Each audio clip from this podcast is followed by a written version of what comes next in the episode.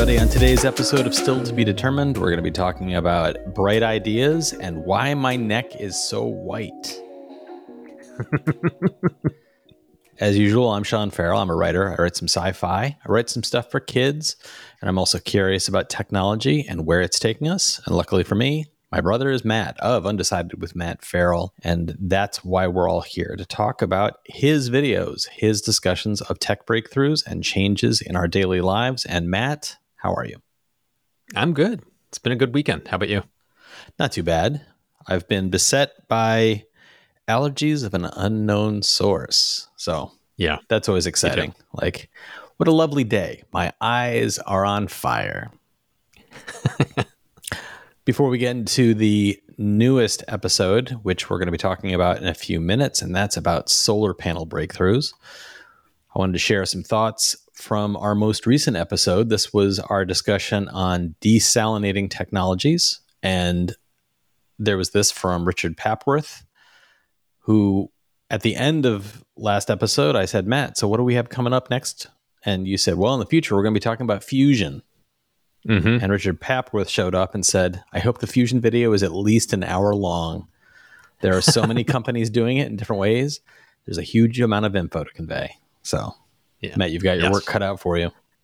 Yes, I do. There's also this comment from Driller Dev. Sorry if I'm repeating myself or if this is the result of some condition, Sean, but if the color difference between your face and your neck is the result of sunburn, Matt should buy you a new hat for your birthday. Yes. And Driller, I'll be honest, I have no idea why my head and my neck are different colors the way they are. For anybody who's listening to this as opposed to watching it, I think I just basically have a pretty nice tan on my face. And that's despite the fact I wear sunscreen and a hat all the time. But my neck, no, my neck, she is not tanned. She is very pale. So it does create an interesting is he wearing a Mardi Gras mask or what's going on here? Nobody's nobody's sure. Thank you for weighing you in, need Driller. The, you need the uniform paleness of me. yes, there is that too. I mean, it's it's. I think I I maybe spend a little bit more time outside than Matt, and yes, you know, it's anybody who's looking at just the video right now. I mean, I mean, look at the space behind him. I, I live in a cave. It is very dark. and there was this comment from Real Foggy who had this to say Hope my comments get read sometime. Good show after the show. Thanks for reading the comments. You're welcome, Foggy. And look, you did it. but as I mentioned before, we're going to be talking about Matt's most recent episode. This is from September 13th, 2022. It's from the episode titled This Invention Could Supercharge Solar Panels. And it is basically a lens effect that helps capture more sunlight. And there was a lot of discussion around what this could do and how it would impact the technology.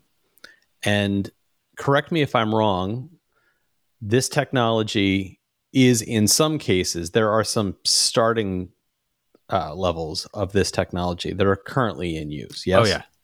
Th- yeah concentrated solar is not anything new. It's been around for decades. Right. And there were commenters that pointed that out. This is nothing new. Yeah, concentrated solar as a genre of technology is well established and has been tried and oftentimes failed.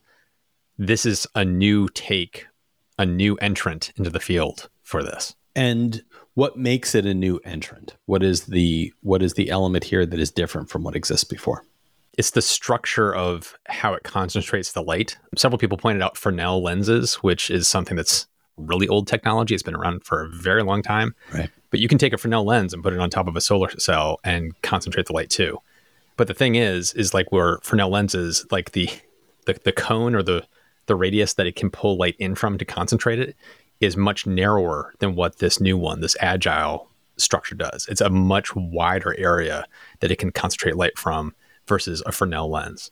And it's it's the way that they've it's an actually graded system, that little pyramid shape, the way it reflects the light down. That's the new thing, on top of which of how it's manufactured, because they're looking at this as being 3D printed, which makes it a very easy, cost-effective way to manufacture it. So they're kind of tackling two things a new way that they're concentrating the light the design of it is new as mm-hmm. well as the manufacturing technique being applied to do it is what they're they're hoping is the secret sauce to make this a more affordable mass producible way to do concentrated solar yeah it seems like there's uh, the major breakthroughs that people read about as the eureka and then there are advancements like this, which are still advancements, but it's an invention. Break the mold. It's, it's an improvement yeah. upon the earlier what came before. Yeah, the yeah. earlier. It's thing. all iterative. It's like it's all iterative. You come up with it. You have the eureka moment, and then there's all these things that come after that eureka moment, trying to make that thing better,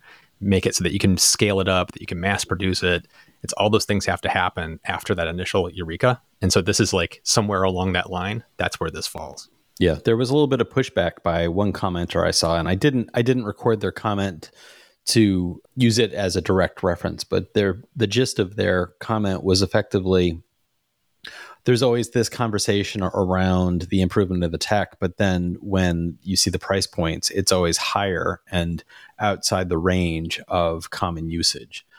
And I wanted to bring that up simply as a that's part of the normal pattern that yeah you know you have Always. this advancement and a change and then eventually as economies of scale kick in once more people are utilizing that tech it becomes cheaper to then manufacture and manufacturing becomes more precise and more experience in manufacturing leads right. to a drop in prices yeah just look at look at solar panels and batteries just look at the prices of what it cost for lithium ion batteries 20 years ago and the same thing for solar panels 20 years ago versus what they are today. It's night and day. And it's because of the rapid advancement and understanding of how to manufacture these things with less loss in the manufacturing process, to be better at it, to be have a higher, you know, instead of having to throw away 30% of what you're manufacturing, you're throwing away 5% of what you're manufacturing. So it's like it just all of it just drops the costs, which makes it more affordable for mass market. All of this stuff starts expensive and then can, if it works out, work its way down.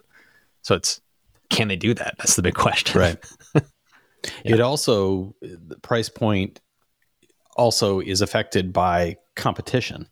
And if there are oh, yeah. competitions from a number of other sources that forces solar to figure out, well, how do we compete? that uh, mm-hmm. helps drive down the cost. And the one that always like the model that always stands out for me is VCRs. The VHS and Betamax. Yeah, the whole competition between two technologies, one of which was arguably better. It was the loser in the race, simply because the other one was able to beat the price enough. And then yep. by the end of the cycle of v- VCRs being the means with which we recorded television and and kept it in our homes, you could go out and get a new VCR for about 25 bucks.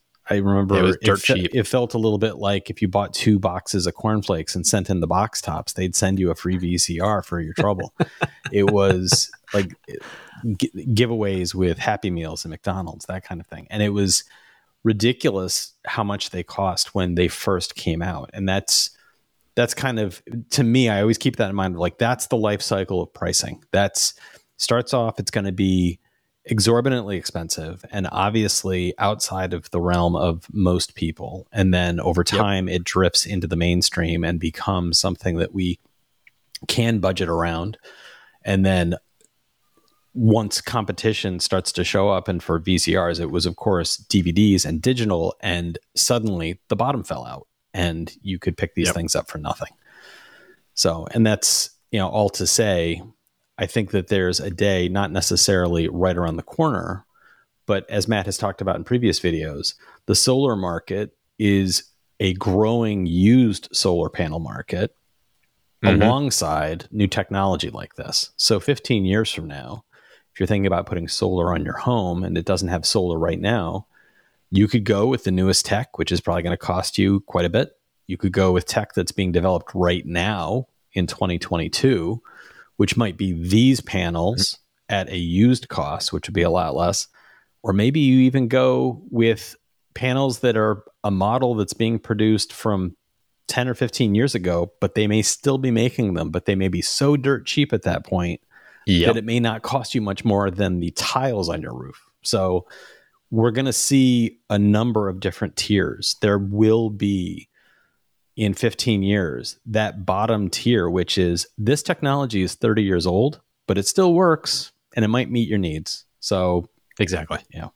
And this and and to on this agile thing specifically, it it may never ever catch on because there may be competing like the Betamax VHS thing. There might be a VHS model that comes out, beats them to the punch, cheaper, it's more efficient to produce, and it just kind of cuts the legs out from under something like this. So yeah, there's so many things that in play that you I I do not want to predict what's going to be the winner or loser here, but it's it's a fascinating invention that I thought was worth looking at.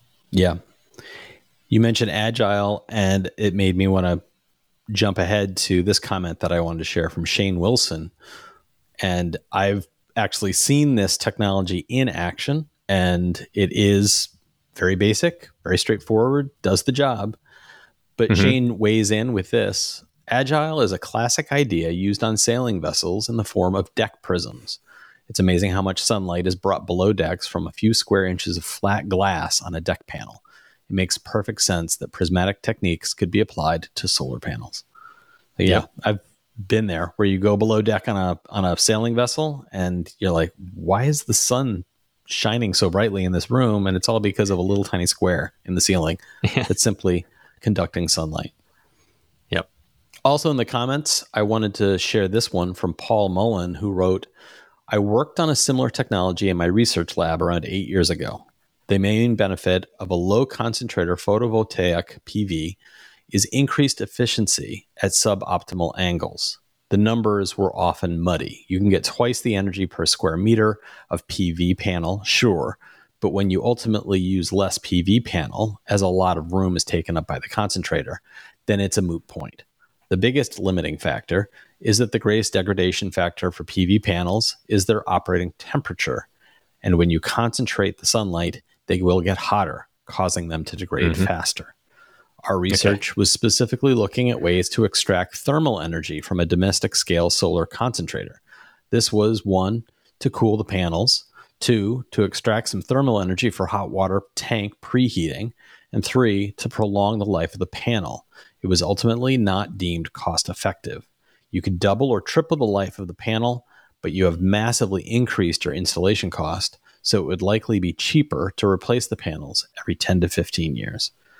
It's, I think, a really great breakdown of Yes. what companies like Agile have been up against and trying to figure out how do we make this work. The the the fact that your square footage of the panels changes as a result of the Yep.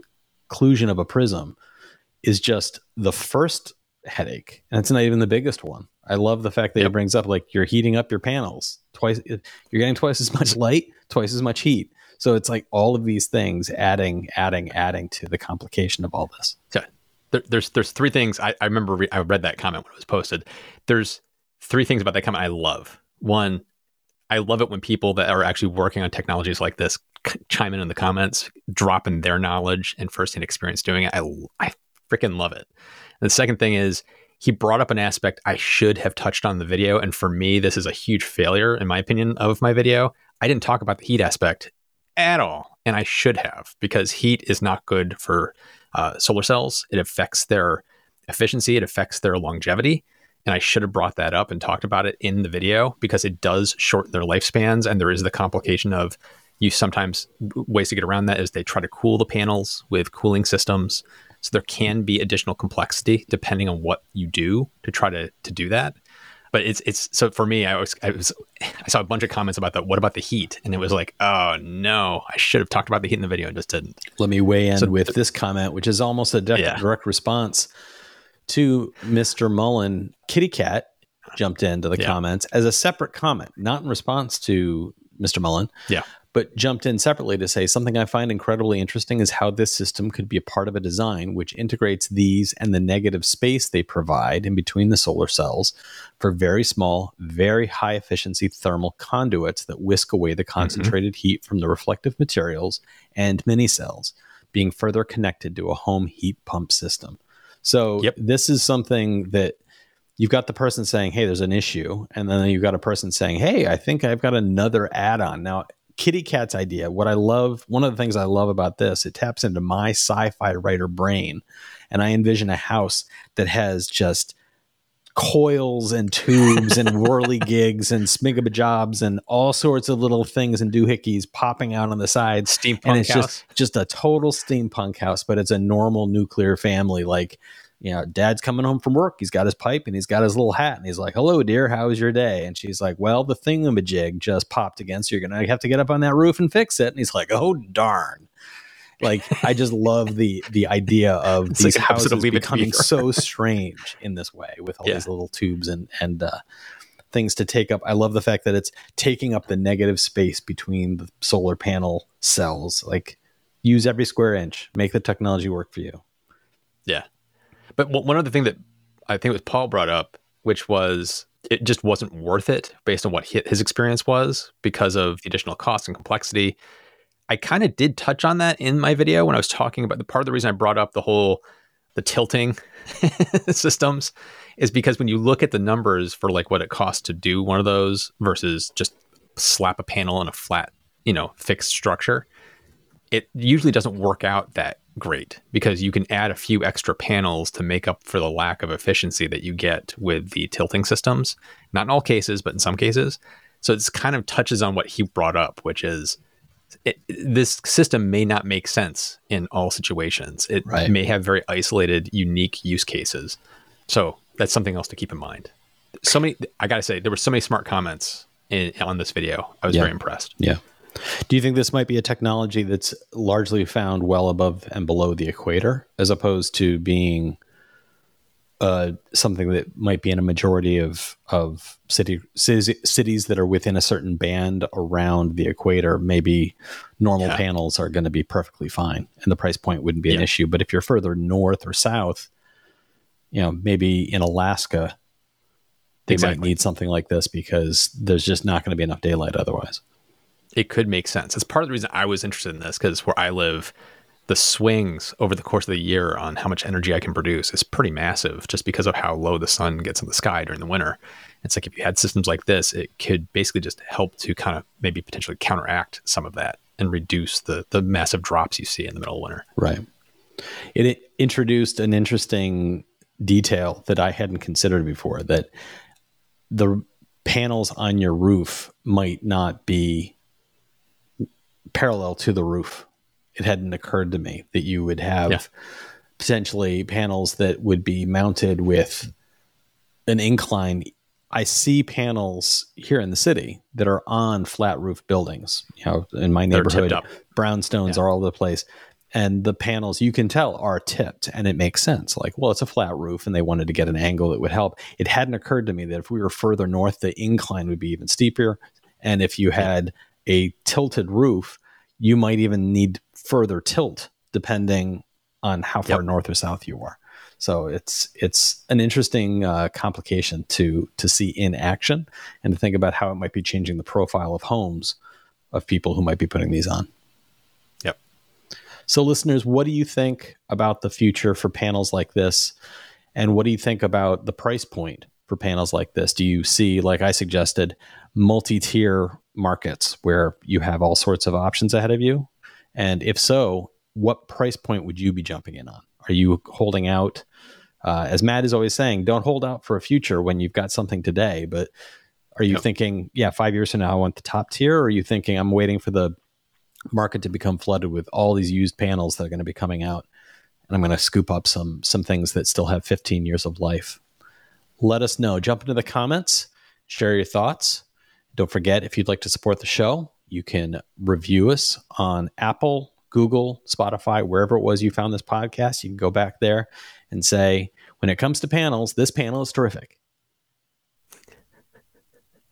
Or maybe not. I don't know. And if you'd like to more directly support us, you can go to stilltbd.fm, click on the Become a Supporter button, throw some coins at our heads. We appreciate the bruises. You can also click join on YouTube and become a supporter that way.